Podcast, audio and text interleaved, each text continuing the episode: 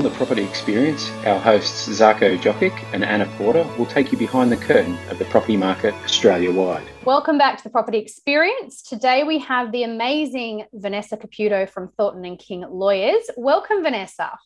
Thank you, Anna.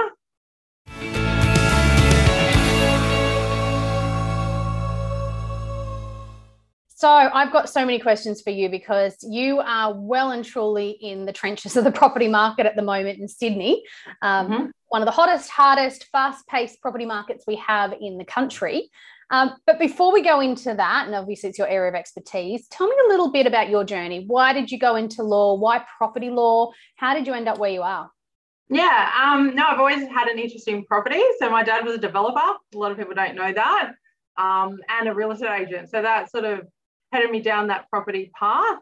I was in-house counsel for Jones Lang LaSalle, so that even more so kept with the property area. And then I really wanted to help mum and dads, just help them get across the line, buy their first place, buy their second place, and even a lot of smaller developers. It's just really exciting. Yeah, and I'd imagine it'd be a very interesting area of law. It'd be constantly changing. Every deal would be a little bit different in its own right. Do you find that you've got to stay across the legislation, the changes in real time? Yeah, definitely. Yeah. The last few years has been a lot of changes. So just keeping on top of those changes, really, really important. So property law. So this is obviously you step in when someone's purchasing or selling a property and tie up and understand and help people understand all the legals around that. Mm-hmm. Some people try to do it themselves. I've seen it firsthand. What would you say about that? Don't. What can go wrong? Everything. So people don't understand the contracts.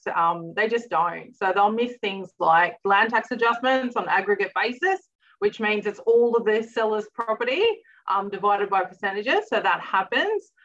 They're just not getting any information. Like contracts don't say there's illegal works. It's a vendor warranty, but doesn't necessarily say that.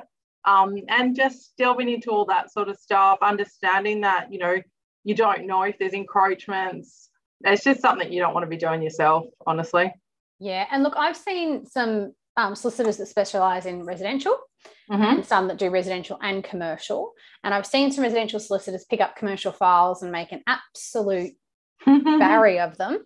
What is the difference between a commercial and a residential solicitor in terms of, how would a consumer actually understand if they're picking the right person to look after it? And why would you have a solicitor that does something different with commercial to residential? Yeah, a commercial's got its own sorts of problems. So a lot of it I see lawyers mess up is GST.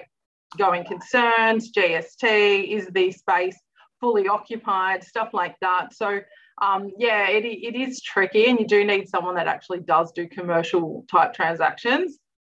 Just really different. The whole conveyancing process is different, and you want to do a lot more due diligence, I guess, on use and things like that with commercial as opposed to resi. Yes, we need to check that it is a residential property, and the banks are going to see it as resi. But then with commercial, it's just different. What does a client need to use the property for? What's their intention? So you have to go more into future use. And what the DA approval is on that property now, like what's it being used as? Does it have the DA to be used as that? So a lot more, I guess, things can happen, or wrong things can happen, especially with commercial. But the biggest thing is GST. I see people stuff up on. You're not just assessing the property and the financials and the legalities. You're also looking at the tenant, the lease, revenues, what they're doing with it, what they can't do with it. Are they complying with those things? So it's obviously a lot more involved. There's a lot more in it with commercial.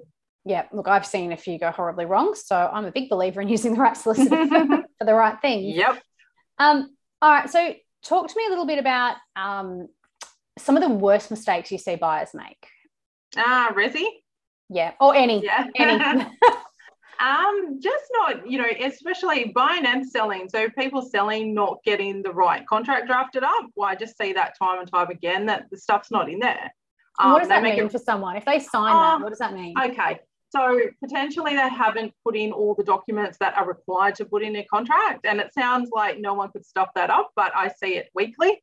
Also really nasty contracts. That's unnecessarily nasty that can turn buyers off. And then I guess with buyers, the things we see wrong is just people not giving them the right advice. You know, I've seen probably the worst thing I saw was one of my clients trying to buy a unit, and the previous owner, well, not the previous owner, a predecessor of that person actually built on common property. So they built the whole lounge room on common property. Now that's been conveyed more than once since then, and no one picked it up. And it was me that picked it up, and they had to take it off the market. So pretty much we were acting for an incoming buyer. And because we are so diligent, we went through it and realised that actually built on common property. And then they were using another area of common property without an exclusive use right to use that area. So essentially, they were selling something a lot bigger than it was. Yeah, something they didn't own. Well, it surprised me that no one had picked it up because it had gone through a few hands before we got to it. And no one knew, not even the conveyancer that acted for them on their purchase that were now acting for them on their sale. So she had no idea.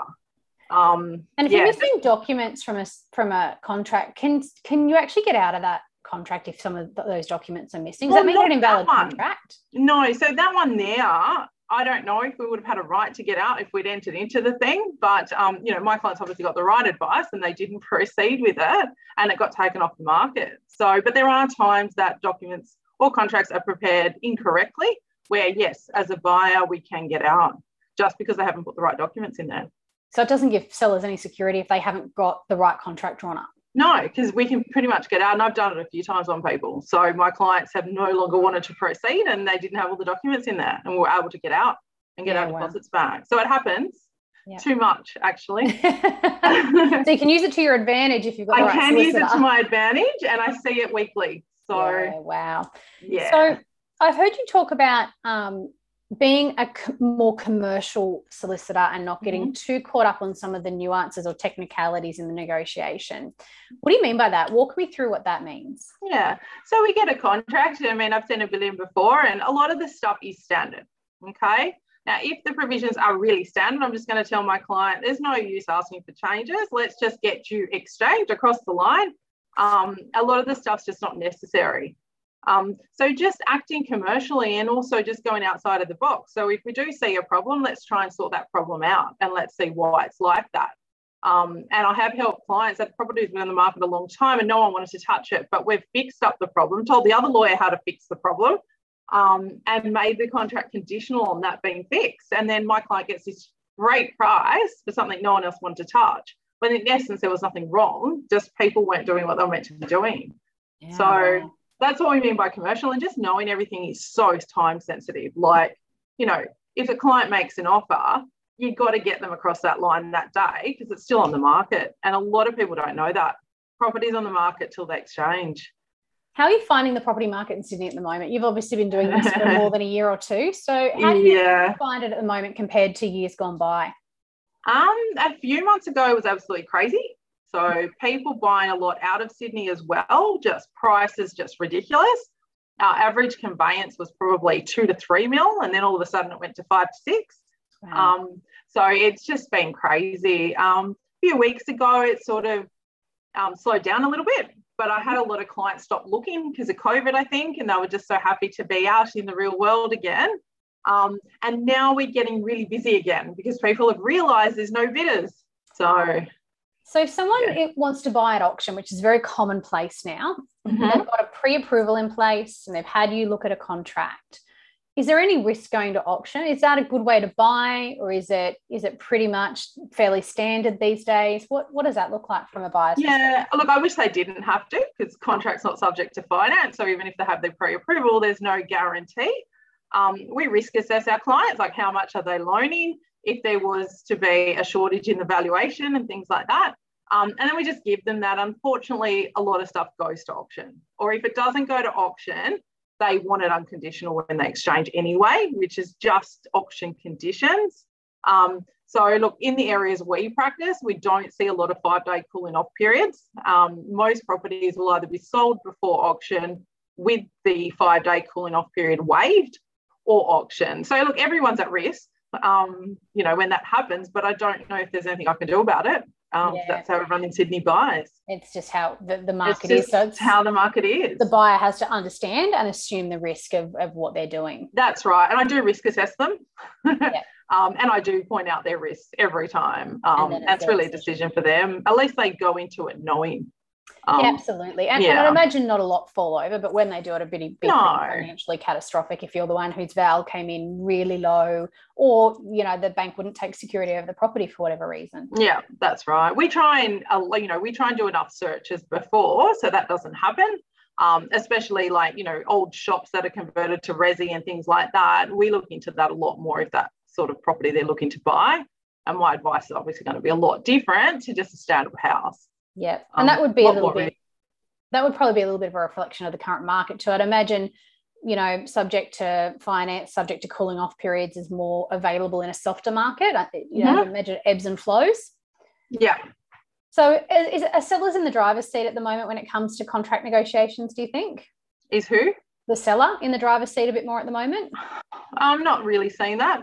Okay. Not at the moment. I think it just depends on the type of property, but not really. I think both are. But, yeah, look, they don't agree to stuff. And then, you know, that we know we're in a fast market. But, yeah, look, I don't know. I've had a lot of clients not be able to sell at the moment as well. That's really interesting. Yeah, in areas that's other stuff selling. So, you know, a lot of them have taken it off the market even. Yeah, and you just don't hear about that in the media or through the real estate. No. The real estate agent's not talking about the ones they didn't sell, are they? Well, that's right. And, like, I've even had stuff in eastern suburbs that my client was the only one that turned up to the auction, and I couldn't believe that. And that was only a few weeks ago. Wow. And he thought something was wrong with the property. He's like, why is no one here? Wow, and, again, a client in the Northern Beaches, she was the only bidder. And a month ago, that would never have happened. There would have just been so much competition over that property. So the market's getting a little bit price sensitive now. That's starting to kind of come back in. Definitely seen at the last few weeks. So that's why it's not all the vendor market right now, I don't think. There's some properties that aren't selling. How do you see many people try and sell properties themselves versus using an agent? Do you find there's much of a difference there? Sometimes. I've had a few clients do that. But it makes it really tough because they just don't know how to negotiate. I mean, I have agent clients that don't sell their own properties.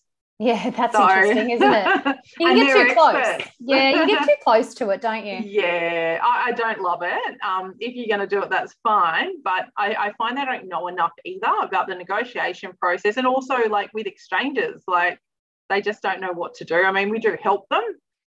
We are sensitive to their needs, but there's a lot more for us obviously to do as well. Fair enough. Talk to me about buying off the plan. What does that look like for a buyer? What does it look like for a seller? Obviously, if your dad's been a developer, you would have seen a lot of that from both sides of it. I mean, off the plan is unique, as I say to all my clients. You're buying a concept, you don't know what you're buying. I just had a client have an issue with an off the plan, and he said, yes, Vanessa, you said, you told me about this. Like, you know, so my clients are never angry because I always give them a big warning because we don't know what it's going to look like. Mm. I'm not going to say I'm for or against it or that I'm really against it, but I've seen a lot of issues. There's some risk there. There's definitely some risk there. As long as, all my clients are aware of the risk because I really go through it with them. I get them to go and look at other developments that developer has done and to get a feel of it and to make sure they're happy because, they are buying a concept. So it is difficult to know what you're going to get or what the end result is going to get. And also timing. I find clients start to get frustrated with time. There are sunset clauses. They're usually 2 years after when they think it's going to be finished. And there's nothing I can do to get them out until that time hits. So... frustration, I think. And if they're sitting in the market and then do have to get out for whatever reason, they could have missed the market. The market could have gone up in that time and they're just not in a position to... Well, that's right. And look, normally clients don't get out of off the plan contracts even though they're frustrated or even though there's changes because they've been waiting so long. And sometimes when they then get a valuer out, because that's what I always suggest, if they want to pull out, they can't buy anything comparable. So... look, I mean, that doesn't happen all the time. Sometimes, you know, the valuations come under, but it just depends. And what is the risk from a finance point of view? So I've been a property valuer a lot of my career, and I've valued a lot of off-the-plan units when they're coming to settlement, which is 18 months or 2 years after someone's usually signed that piece of paper. So the market can go up. The market can go down. I've seen that too. But they're getting finance. They've usually spoken to their bank and got a pre-approval or an indicative approval when they sign the piece of paper. But 18 months later, what's the risk there from a completion and finance point of view? That's huge risk. So a lot of times pass. So it's not only a finance risk and a valuation risk, it's also that their circumstances can change. So when they signed a contract, they were in a really nice job, they had a really good wage, and then all of a sudden a month before it all looks like it's going to complete, they lose their job. So there's definitely risk there. And as you said, the valuation is a risk as well.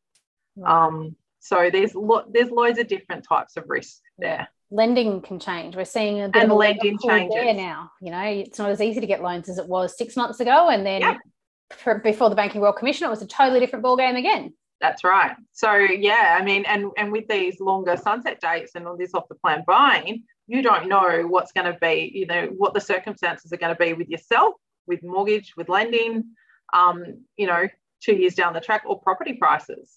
So it's definitely risky. And we often hear, and I get told this all the time, people say, oh, but, you know, I only have to put down a 2% or a 5% deposit if I buy off the plan. So if it goes wrong, I'm not losing that much. I've heard one of a 1% deposit. I'm not losing that much. Is that correct, that they might only lose 1 or 2%? No. So the contract doesn't have a limitation of liability. So that 1%, it may just be a deposit. They normally put instalment clauses for the deposit in contracts as well. But even if they didn't, if they suffer loss and damage, they could actually potentially sue that buyer for any loss and damage suffered as a result of their default of that contract. Right. So they're not just going to lose that 1%. Right. So it could revert to 10%. They could lose 10. Then they could lose the cost for it being remarketed, resold if there's a shortfall, agents' fees. They would need to get a limitation of liability in their contracts, which are not common. And it's unlikely anyone's going to agree to that either. But I'm also starting to hear a lot about why people shouldn't do their own conveyance. If you don't know what a limitation of liability clause is, don't do your own conveyance. So when people are picking a conveyancer or a solicitor, and there's obviously there's a difference between the two, and it'd be great to get an understanding of what that difference is. But like I'm John, and I'm going in to buy my first property, and I see an ad on Facebook for $999 property conveyancing. What have I got to ask to make sure I'm picking the right conveyancer or the right solicitor when I first pick up the phone to talk to that person? Yeah, well, I'm biased there, so I always say use lawyer, always. Why? Why is that? Big difference. I mean, we went to uni for how many years? And we, you know, our job is to review contracts, be it property contracts, commercial contracts, and like the limitation of liability clause I just discussed. Also, if something goes wrong in your conveyance, and the other side breaches the contract, they need to give the file to a lawyer. Okay. So you're stressed, you're panicked, something's gone wrong with your conveyance, all of a sudden they can no longer act because they can't give legal advice. Then your file you need to then go and find a lawyer to actually see what's happened. Now that's going to take time because we haven't had carriage of the matter the whole time. So we're not, you know, we have to actually have a look at all correspondence on file, have a look at the contract, then give advice and then action it. So if it was one of our matters, we've pretty much done all that. The file's with us. The client's not stressed. They're still with us. And then we can give them proper legal advice on the issue that's arisen and then respond. So it's a lot quicker than here's your file back, go find a lawyer. Yeah. Yeah, we will deal with it. We have litigation in our firm as well. But look, most property lawyers can deal with that if that was to happen. Is there a big price difference between a conveyancer and a solicitor in New South Wales? Zero, not really. I think Port Denny charge more than we do. So, conveyancers, lawyers, I mean, it just depends on who you get, but typically the prices are pretty much the same. Okay, so let's say I've got to that point where I've decided I want to use a solicitor instead of a conveyancer, and I'm picking up the phone. What have I got to ask to know that you're the right solicitor for me? I think you need to do more research on the internet as well. So look at Google reviews. Make sure that they do have a dedicated property team is really, really important. So as I said, property is really time sensitive and you do want responses because most of our clients, you know, you're buying a property, it's really exciting, but it's really daunting as well. So you want to be able to contact someone when you need that person as opposed to they're in court all day, ring back tomorrow, okay? Because clients are just going to miss out. I mean, you really need to be really attentive. So I guess, you know, you want to make sure that their practice does focus on property, or they have a property team in their practice that focuses on property, and that they have a team, because if someone gets sick, at least you know that they're going to have, you know, carriage of that matter anyway, and someone is still going to deal with you while that other person, you know, may have, you know, COVID yes. Or get sick, or, you know, has the flu. At least you know someone else will deal with you. So I think getting someone that has a team, more than one person in the firm, that can deal with you if something was to go wrong, and also urgent reasons too. I'll never forget one time one of our clients wanted to use their family's solicitor for a property conveyance matter. We were the buying party, and I think he was more of an estate planning type lawyer, and he hadn't really done a lot of property, and we kept trying to say, oh, we've got other options. Yeah. She insisted that she used this old family lawyer, and anyway, it was time sensitive. It was in the last big boom, and we had the contracts were in his office, and I offered to go over to North Sydney to pick them up and take them to the agent for exchange. He was happy with what was in them. We impressed upon him the time sensitivity. It would sell over the weekend if we didn't get these contracts together. Yeah. Right afternoon, he put them in the post. And I said, please don't do that. And he said, you're just pressuring my client because you need to get this deal together. I said, no, I'm pressuring your client because the property will sell tomorrow if not. Like, we've got multiple offers at the same level just behind us. The agent's giving us a tiny bit of professional courtesy here to get this done. Anyway, what do you know? They sat in the post over the weekend, and someone else bought the property on Saturday, and the client was furious. Mm-hmm. But it was out of our hands. So I very much heed the warning of use a solicitor that specialises in property transactions. Yeah, no, it's hugely important. And it's just, you know, we understand, like, you know, I get calls at 7:00 at night, you know, to exchange, and I'm willing to do that because that's just the market, and we understand it because we see it day in, day out. And if that gets our client across the line, we're going to do it. Yeah. And we're going to be available when you need us. Yep, you're not going to pop them in the post and sit back and say, my job's done. Sorry, we'll deal with that on Monday or Wednesday. Yeah, no. The post property doesn't work like that, unfortunately. And if you don't know that, you get yourself into all sorts of trouble, like your client did. Yes, well, we hope that solicitor did not invoice that client, but I suspect he did. Any other tips you want to throw in, or have we covered all of it? No, not really. It's just, as I say to you all the time, Anna, who you choose makes a huge difference. You know, and don't squabble about fees. I mean, if it's $500 more, at the end of the day, it's, you know, it's something you don't do every day. It's worth paying that little bit extra just to get the right attention and to get you across the line and not end up like your client. Yeah, I couldn't agree more. I've seen some cheaper solicitors out there, and I find clients get what they pay for. Yep, and that's what we say as well. I mean, go to someone that does free reviews continuously, but, you know, you're just not going to get that service. You just can't. We couldn't do that. No, just no. If we want to provide a solid service and do a proper review. I don't do skim reviews or any of those sorts of things. It's a proper written review. And we do everything same day. So it's not like, you know, it takes us forever. Just get it done properly. Get someone that will be there when you need them. Especially in these crazy markets. Sydney market's just nuts. Legal expertise coupled with the care and the customer service. And the care. It's all about the care. Yeah, you know? Excellent. How do people get in touch with you if they're thinking about buying a property? I suppose one question before that, at what point do they reach out? Like, when they get the idea on a Saturday morning we want to buy something, or they get the idea they want to sell something, or they're already talking to agents, or they've already found something, when's the best time to get in touch with you and how? Anytime is fine. So if they're just wanting a little, you know, just a conversation even, that's fine. We don't mind clients, but typically clients will engage us, you know, as they're, you know, thinking about engaging an agent at the same time is fine. And if they're buying, you know, they've got their pre-approvals in place and they're actually actively looking, because then I'll send them information sheets as well.